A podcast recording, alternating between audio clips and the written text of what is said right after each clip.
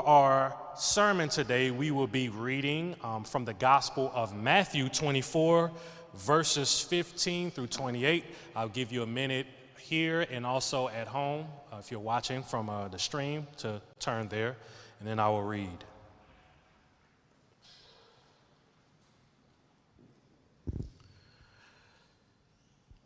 Verse 15 says, So when you see the abomination of desolation spoken of by the prophet Daniel standing in the holy place, let the reader understand. Then let those who are in Judea flee to the mountains. Let the one who is on the housetop not go down to take what is in his house. And let the one who is in the field not turn back to take his cloak and a loss for women who are pregnant and for those who are nursing infants in those days. Pray that your flight may not be in winter or on Sabbath, for then there will be great tribulation, such as has not been from the beginning of the world until now. No, and never will be. And if those days had not been cut short, no human being would be saved. But for the sake of the elect, those days will be cut short. Then, if anyone says to you, Look, here is the Christ, or there he is, do not believe it. For false Christ and false prophets will arise and perform great signs and wonders, so as to lead astray, if possible, even the elect.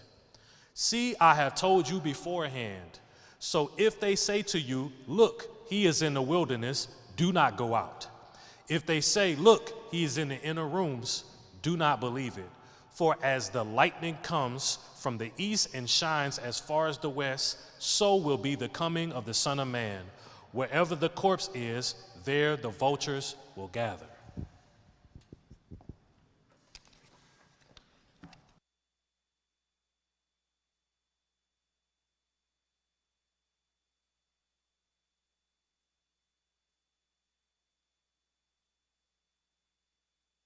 Good morning. Good to be with you. Today, we are continuing our Sunday morning teaching series today in the book of Matthew. We're in chapter 24, and it's a passage where Jesus is unpacking what it's like to live in the last days, in between his first and his second comings, in the time period that you and I have lived all of our lives. We left off last week realizing that in this time period, there's going to be a lot of people who will start to follow Christ, but who then get hated not because they do hateful things or because they're hateful people, simply because they identify with Christ.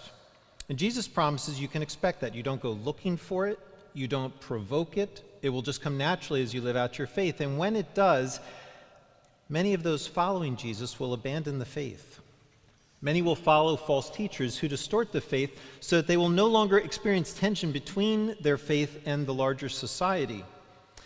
But in that process of choosing a more comfortable life for themselves, of choosing to say yes to their own desires and no to the commands of God, they're going to experience their love growing cold. Of being able to care less and less about other people because that inward, say yes to me and what I want movement goes from being an action to a habit to a lifestyle. There will be those who start out in the faith and don't endure, but there will also be those who do endure, those whose love for God and for other people also is a practiced lifestyle, who now join Jesus in his mission of proclaiming this gospel of the kingdom to all nations. The news that God has come to rescue his people from judgment. Okay, that was last week. This week, following along that same uh, trail of thought, we're learning that there are obstacles to proclaiming this message. There's going to be cataclysmic events in human history that are going to disrupt the lives of God's people. There's going to be powerful alternative saviors who have just amazing abilities to deceive nearly everyone. Jesus tells us about these two obstacles, but even more, he tells us how to respond to them. Now, I'm going to frame the responses this morning in the negative, and then we'll go unpack them. So, first, he tells us don't be complacent in the face of these events.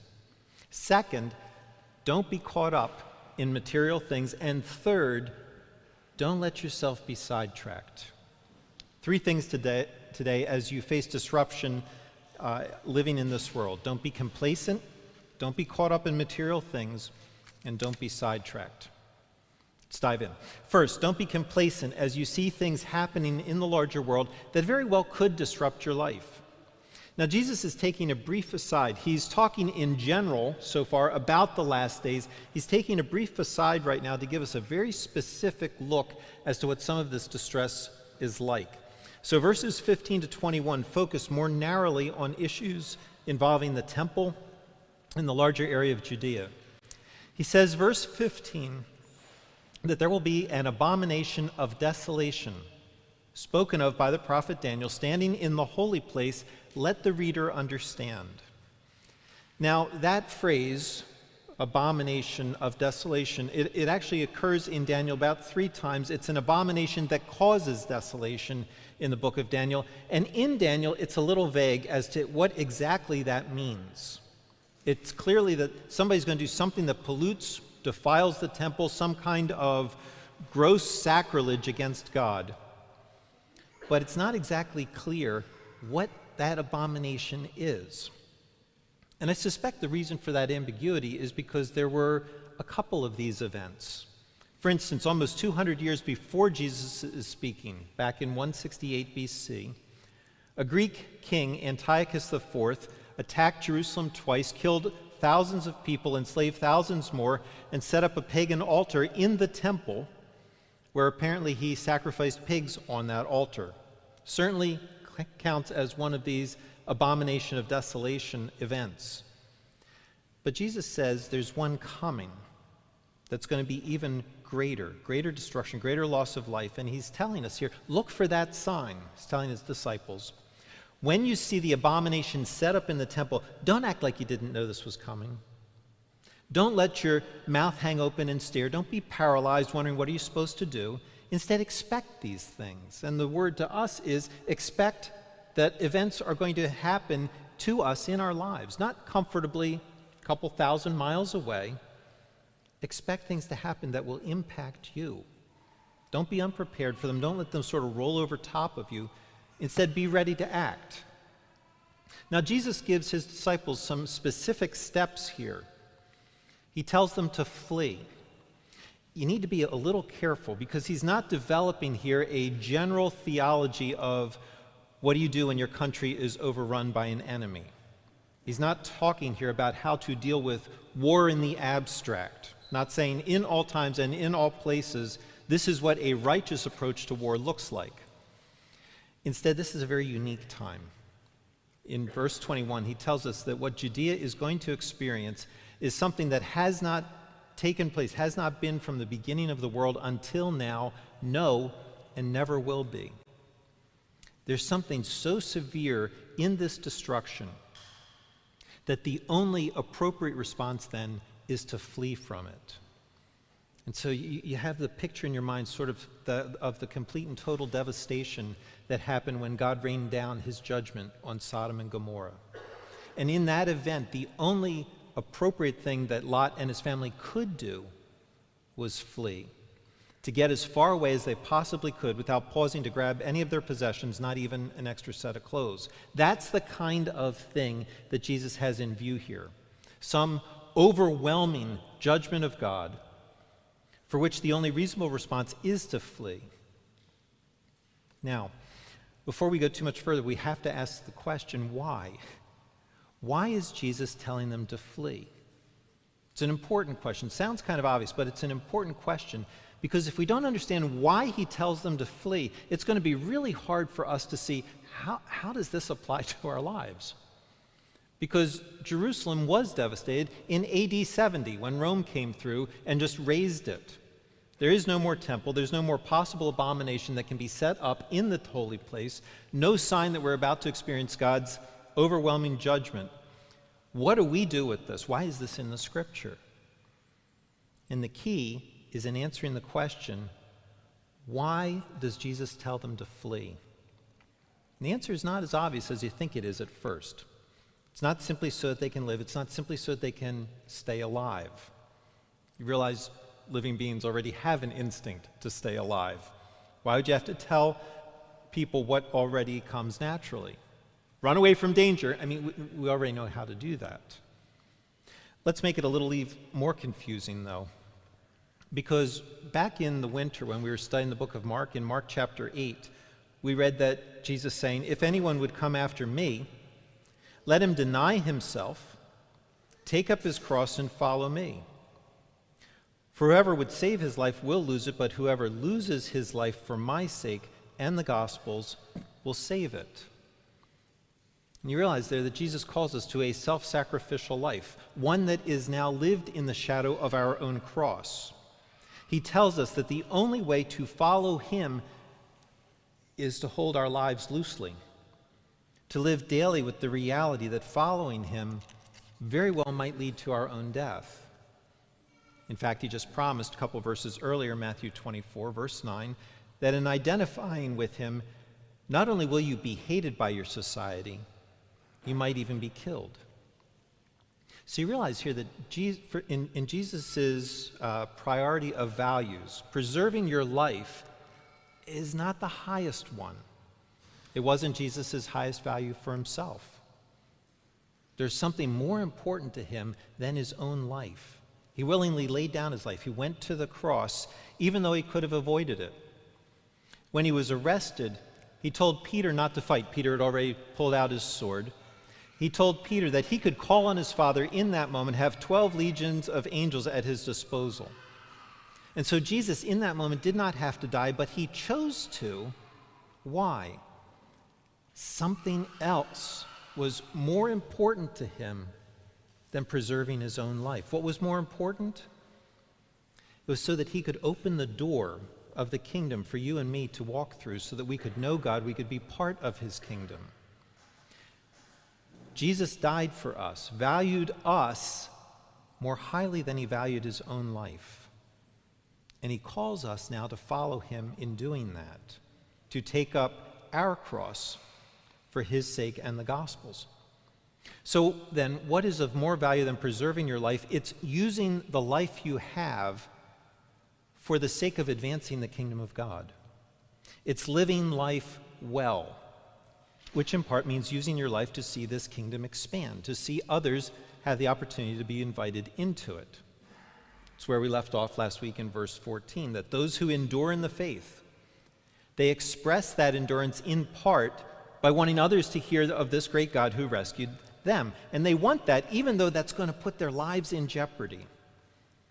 There is a higher value in the kingdom of God than simply breathing, than simply staying alive. Now, you have to hear me very carefully. Your life is important. Every person's life is. Don't be reckless with your life. Don't be foolish with your life. Don't throw it away. Value your life. But value it like God values it. Realize that there are a lot of ways to throw your life away, one of which is thinking that your life, preserving your life, enjoying your life, is the primary reason why you're here.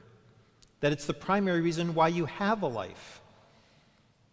And Jesus helping us understand here no, that's not the case. If you live that way with yourself as the all consuming center of your life, you will throw it away. You'll lose your life, Jesus says. You'll have wasted it. That is not why Jesus tells his followers to flee. Rather, he's urging them to escape God's coming judgment, to preserve their lives from within the context of why they live in the first place. It's within the same context that informs God for why he does what he does in the first place. It's verse 22 it's for the sake of the elect. It's for the sake of God bringing into his family all the children that he plans to have live with him for all eternity. We talked about this two weeks ago. We asked, why doesn't God simply put an end to all the suffering, all the misery of this world? Why is he allowing this time of the last days to go on? Why did he not just simply judge evil after Jesus rose from the dead? He allows all of this suffering and upheaval to continue. For what reason? It's so that in holding back his wrath, in being patient, it allows you and me and everybody else who will believe in him to be born, to be born physically, and then born again spiritually. It's so that you and I and countless other people can join him for eternity. He does what he does for the sake of the elect. That's the key. That's why Jesus tells the disciples to flee when they see the sign of the abomination in the temple. It's because Jerusalem and Judea are no longer crucial to God's plan. And therefore, the disciples should not try to hang on to them, but be prepared to let them go. So that the disciples can what? Can continue their purpose of proclaiming the gospel to all the nations. So, if you put all of this together, Jesus calls you to himself and to his mission. That calling now what? Now takes number one spot. It takes priority in your life. And in pursuing him and in pursuing his mission, he calls you to be prepared to die if you have to, or to flee if you can. But you don't flee simply out of instinct or to preserve your life as if it were the highest good, your highest reason for being here. You flee because in preserving your life, you can use it better to advance God's purposes on this earth than if you hadn't fled. That's point one. Don't be complacent as you engage the, this world and the dangerous things that you're going to encounter here. Instead, be ready to respond so that you live a life that counts. Which means, point two, you can't get caught up in material things. That not only do you hold your own life loosely, but you hold the things of this life loosely. That they can't own you, they can't control you, because if they do, you will not be able to respond well in moments of crisis. Verse 17 Let everyone, let, let the one who is on the housetop, houses in those days were flat. They were a place where people would do other kinds of activities, so it's kind of like an extended living space. Let the one who is on the housetop not go down to take what is in his house, and let the one who is in the field not turn back to take his cloak. Jesus says, when you see these, this warning sign, this abomination, you're going to be tempted you're going to be tempted to pause, tempted as you think about your physical possessions, about the things in your house, about the cloak you left behind as you went out to work that day in the field. And in that moment, you're not thinking, the most important thing that I can do with my life is to love God and His children that He's brought into His family. And so I need to flee to preserve this life and what I can do with it while I still have it. You're not thinking that. Instead, you're thinking, the most important thing that I have is this physical object, the possession, this cloak. This thing that is so important to me that I've already given my life to earning it and given my life to keeping it. And right now, I need to run and protect it, even if that ends up costing me my life, because this thing means that much to me. See, that's what happens when good things, houses, possessions, clothes, become ultimate things. Things that control you, that control your decisions, things that you value above seeing God's kingdom advance, things that you now value above your own life, things that you'd risk your life to preserve, things that blind you to thinking correctly.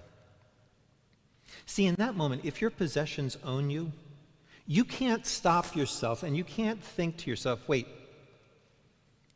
God and his children will last forever. They are eternal. If I give myself to loving them, then I'm using my life in ways that will have eternal outcomes, ways that will last forever. But this thing, this thing in that my mind is all wrapped up in right now, that it, it's not eternal. And so, sure, I might be able to save it right now, but it's not going to end up lasting. and one day I'm going to lose it anyway. Either it's going to get old and wear out, or someone's going to take it from me, or I'm going to die and I'm going to leave it here. When your possessions control you, you can't think like that. That's why you have to be willing to leave them. When you're thinking clearly, it only makes sense to live your life not caught up in them, not living to serve them, but living instead to serve the Lord and to serve his people. It makes sense and it's really hard to do. Because the good things of this world, you know this, can have such a hold on us that they keep us from responding well in a crisis. They seem like the most important thing. Let's think again about Sodom and Gomorrah for a moment. It's a story that makes you take the judgment of God seriously. There is really judgment that really is coming. but it also makes you take your own foolishness seriously. God sends messengers to warn Lot of what he's about to do, to wipe out these cities that completely disgust him. And repeatedly throughout this story, Lot drags his feet. He, he really doesn't want to leave. Finally, the two angels that God sends grab his hand and the hands of his wife and his two daughters, and they basically drag them out of the city. He was a man who did not live thinking about how to use his life for the purposes of God. And neither did his wife. She couldn't bear to leave everything behind. And so at one point, she turns around, apparently in regret, sorrow for what she's lost. And in that moment, God judges her too, just like he's judging Sodom and Gomorrah. She loses her life. She shares in the destruction of the place that she longed for. It's the place where she wanted to be. Instead of rejoicing that she was standing outside of God's judgment, saved from it by Him, she just couldn't let it go. She couldn't let go of her house, her possessions, her clothes, her surrounding community. All of those things were more important to her than the God who saved her, who rescued her. That's what she lived her life for. It's what she longed for, and it's what she died for. Jesus is saying to us, don't die for that stuff. Your life is worth so much more.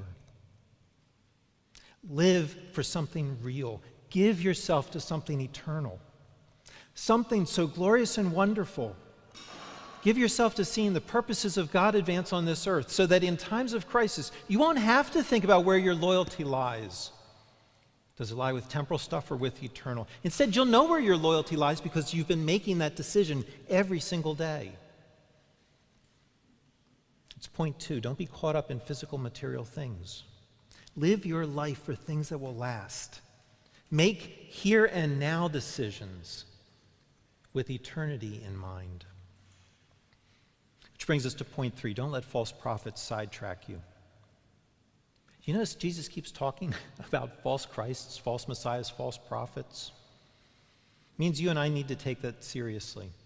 We need to take seriously that there really will be a lot of people signing up for the job. People saying that in the face of crises, that they know what we should do. There's going to be lots of them, and they're going to be really persuasive, really, really compelling. Not just compelling and tempting for non Christians, but tempting for Christians. Jesus is talking here to his disciples, working hard to warn us. He unpacks a little bit more of what's going to make these false saviors so enticing. Verse 24 For false Christs and false prophets will arise and perform great signs and wonders, so as to lead astray, if possible, even the elect. See, I have told you beforehand. So if they say to you, Look, he's in the wilderness, do not go out. If they say, Look, he's in the inner rooms, do not believe it. Now, Jesus says there's two temptations here that can suck us in. We need to take these really seriously. Two temptations that will make these people so engaging that they will be able to lead the, astray the elect, if that were possible, if God Himself did not work overtime to protect you from being led astray. These guys, these gals, are going to do things that will put us right on the edge of straying away from Jesus and going after them instead. Now, what are the two temptations? They're actually things that people living in the Philadelphia suburbs are really susceptible to power and being insiders. These false saviors are going to do things that are going to demonstrate that they have power over the forces of this world, that they have the ability to keep you safe from the mess that the world is in. They have power, and they will come to those who are in the know. They'll meet and gather in special places, out away from all the regular folk, out in the wilderness, in an inner room, hidden away, tucked away, but you, you can have access. You get a special invitation. Look, here he is. That's alluring. you can come in contact, be on the inside track of the powerful, of the great, of the mighty. Jesus says, Don't do it. Don't go there. Human beings are given to looking for powerful saviors, for ways of dealing with events that are outside of our control. We especially like saviors that have some religious overtone to them. And so we have to be on our guard constantly, or we really could be taken in. Because next to these guys, the real Jesus almost starts to look not, not as interesting, not as powerful as we would like him to be. Maybe not quite worth living our life for, giving our life for. Sure, he says he can save us, get us in good with God, but when it comes to daily living, maybe we'd be better off looking to someone else. Someone who would probably open up better doors for us, someone we could trust more than we trust Jesus. See, that's the temptation. To not live day to day relying on Jesus and what he has done for us. To not live relying on the gospel for the power to deny ourselves and to deny what we want. To not rely on the gospel for the power to live for his sake and for the sake of others. It's tempting not to connect the gospel with daily life but to look at what Jesus did as simply concerned, you know, with the future, not with the here and now. Here's the problem if you only look for the gospel for your future, then you will get hooked by something, someone in the present who looks strong and able to handle the stress of life. and that's appealing. When we've not been practicing relying on Jesus to handle the stress and the stressors of life, an alternative is very appealing I was talking to someone a couple years ago, married man. His wife used to give him the silent treatment when he upset her. Sometimes she would do this for weeks, occasionally months at a time. And understandably, he would do what? He would do his absolute best not to do anything that would upset her. And so he did what? He tended to sit back in the relationship, not initiate, certainly not challenge her, not suggest that maybe we could possibly think about doing something different in the house, and certainly not. Maybe there are some things in you that we could maybe talk about. He didn't want to do that because he didn't want to risk to take the risk of offending her and then getting frozen out. He's trying to find a way to empower him in a godly kind of way, to help him realize there's another person in your marriage. It's not just him and her, but that Jesus is also present, and that this husband could rely on Jesus, could rely on Christ's love, on Christ's power, on his very real presence to overcome his fear of his wife and how she might respond to him. So I asked him, I said, Tell me what the gospel looks like when you're scared of how your wife might respond. What does Jesus dying on the cross unleash for you, unleash in you, so that you can step into this space with confidence, not confidence in obtaining some particular outcome, but confidence that you have right now what it takes to love your wife well, even if she doesn't respond well. What does the gospel mean for you in these times? And his response has stuck in my head. He looked at me and said, Well, uh, um, let, us see. Um, Jesus died for my sins so that I can be with him in heaven. And then there was this very long pause. He said, Man, this is a whole lot easier when talking to an unbeliever. What did he just tell me? He just told me that he does not live with an awareness of what Jesus had done for him has anything to do right now with how he lives with his wife, with how he lays down his life now for her sake. He doesn't live with a present, active awareness of God's love in his life that is so powerful and so transformative that it empowers him to live well with her, even when she's not at her best. He told me that he does not have an awareness, a present active experience. That after what Jesus did, that the Father only turns to him, never away. Not even when his wife turns away. and stops talking to him. Told me that he doesn't have an active awareness that God is not angry with him. Not now and never will be for anything that he might have said to his wife that she doesn't like. He has no joy in God's being not angry with him. He's longing instead for his wife not to be angry with him. He's not experiencing how God does not shut him out, does not withhold himself from this man, that God's love is greater than anything he could ever have from any person who's made in the image of God.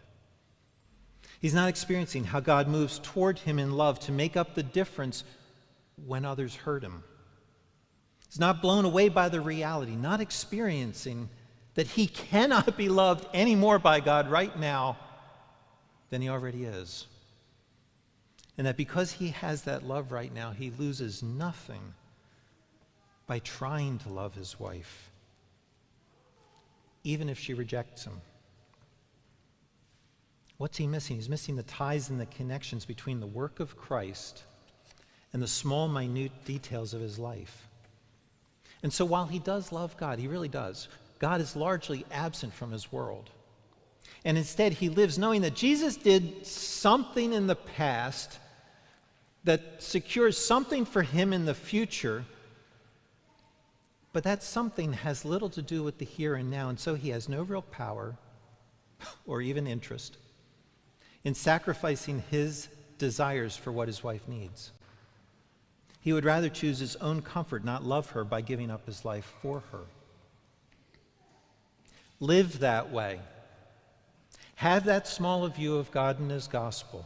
Have that small experience, and you'll be a sitting duck for someone who comes along and says to you, I have the secret for how to live life well, and I can share it with you.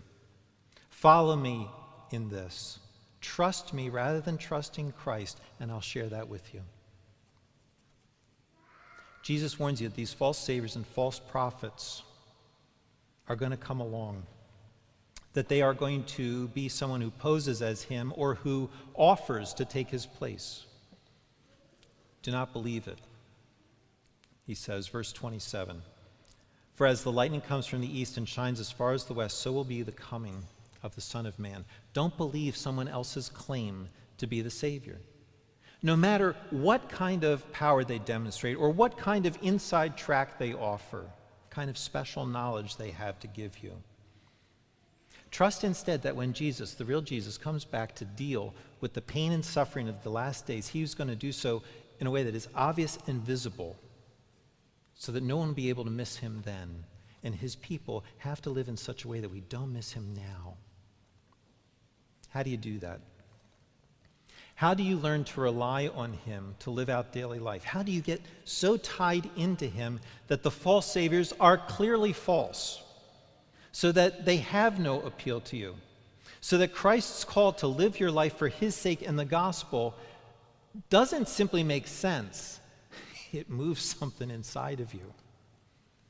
Is there anything you can do except wait around for Jesus to come back?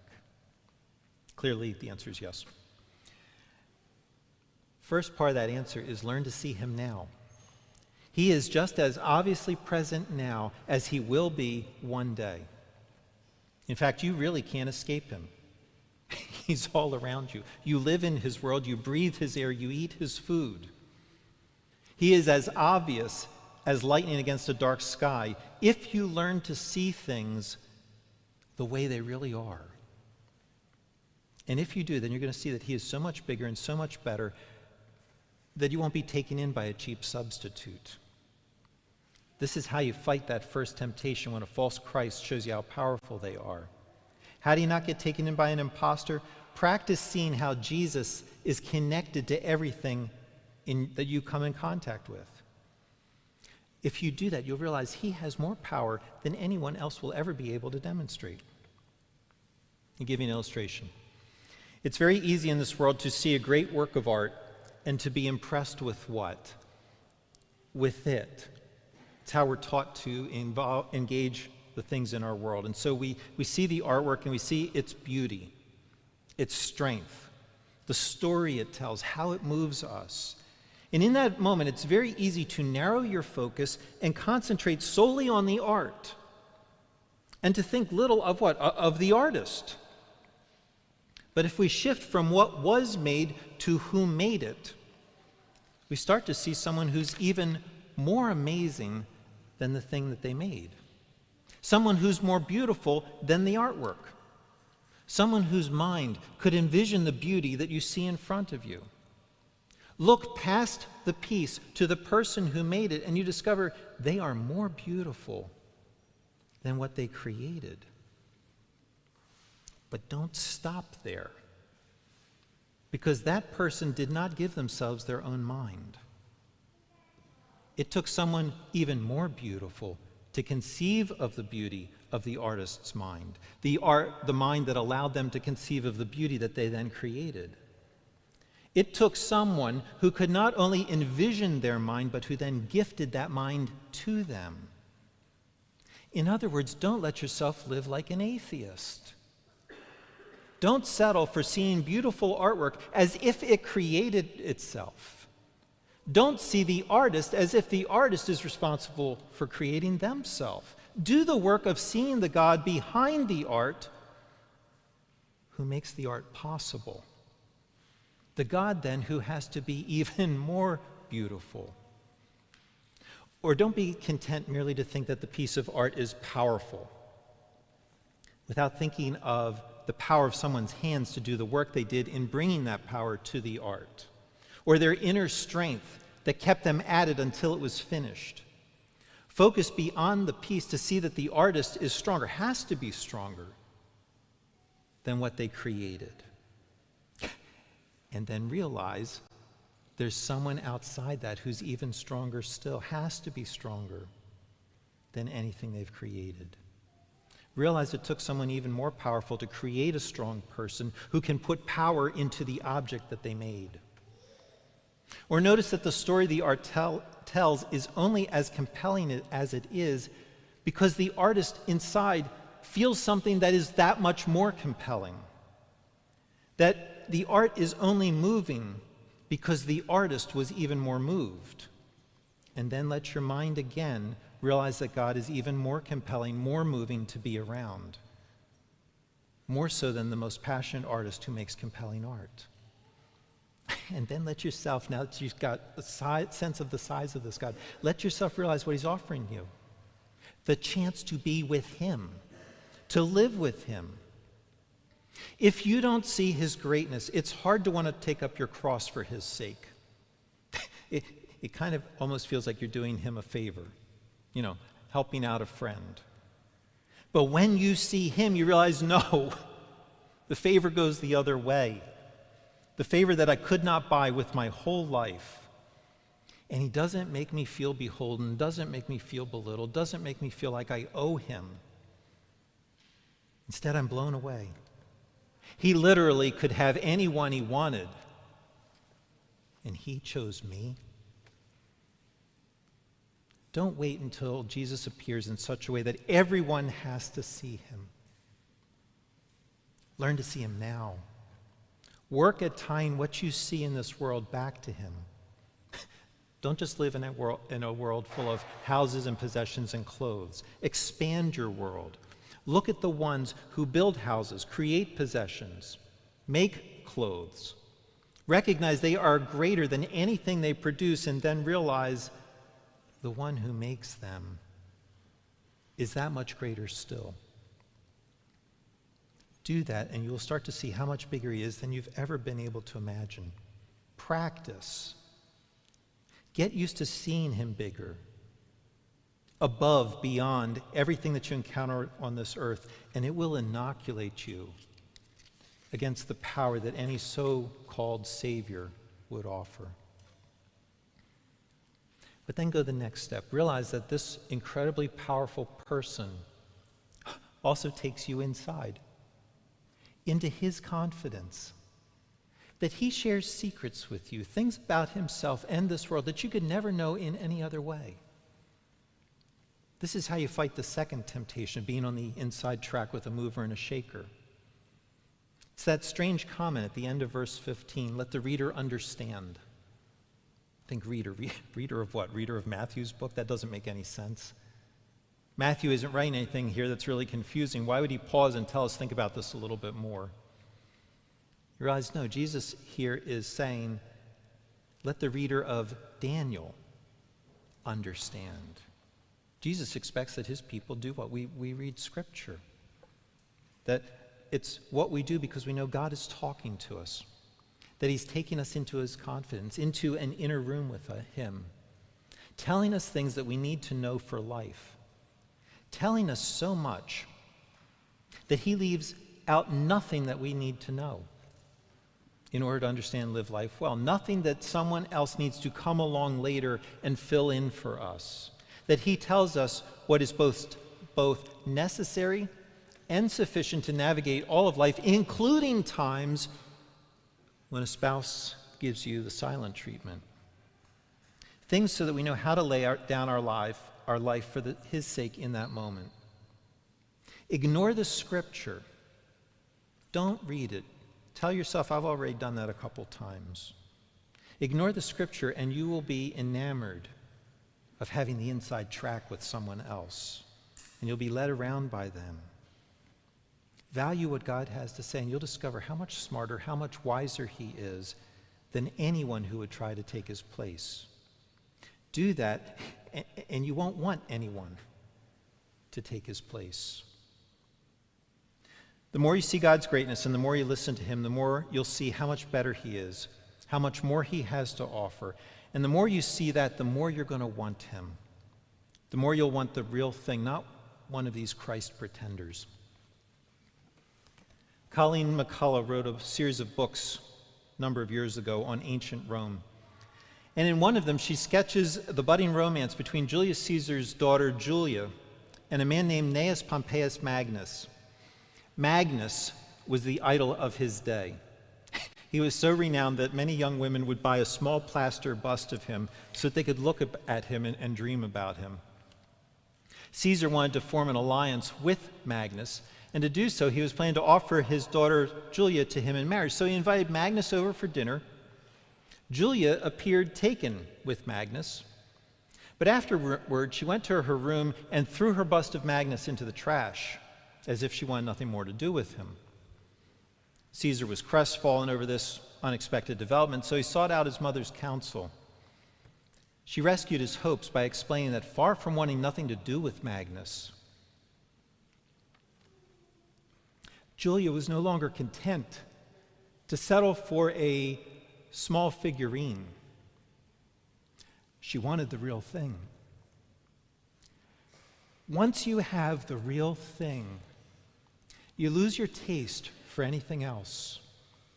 And when the substitutes come along, they are both at once more obviously just cheap knockoffs and completely unsatisfying, and you get rid of them because you want the real thing. And this amazing, powerful God, who dares to take you into his confidence, makes it possible for you to have the real thing, for you to have him, even though he had to pay a huge price to do so. See, he had to find a way to get rid of his judgment against you, against his judgment against your sin, judgment against all the times when you had your priorities in the wrong place when you look to something other than Him as to how to live well. That judgment, the wrath of God, stands between every single person and the God who made them. And it stands there until it's fully paid. It's what Jesus did on the cross. It's why he went to the cross. It was to deal with the infinite wrath of an infinitely holy, infinitely offended God that no finite person could ever absorb. Infinite judgment that Jesus could, which doesn't mean it was easy.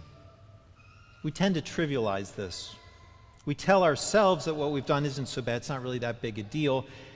And so we don't really understand things like holy. We don't understand things like the wrath of God. We think, okay, that doesn't sound good, but how bad can that be? Jesus knew better. He saw the judgment of God looming on the horizon, coming toward him the night that he was betrayed. And it was so frightening that in the Garden of Gethsemane he prayed, My Father, If it be possible, let this cup pass from me. Nevertheless, not as I will, but as you will. He saw it coming and wanted nothing to do with it. The Son of God, God Himself, did not want to face the holy wrath of a deeply offended God. He asked, let it pass from him if possible. But then what did he do? He stayed. He did not flee the city in the face of God's coming judgment. He could have, but he stayed. Not to save any physical thing, any house or possession, set of clothes. He stayed and faced the judgment of God to save you.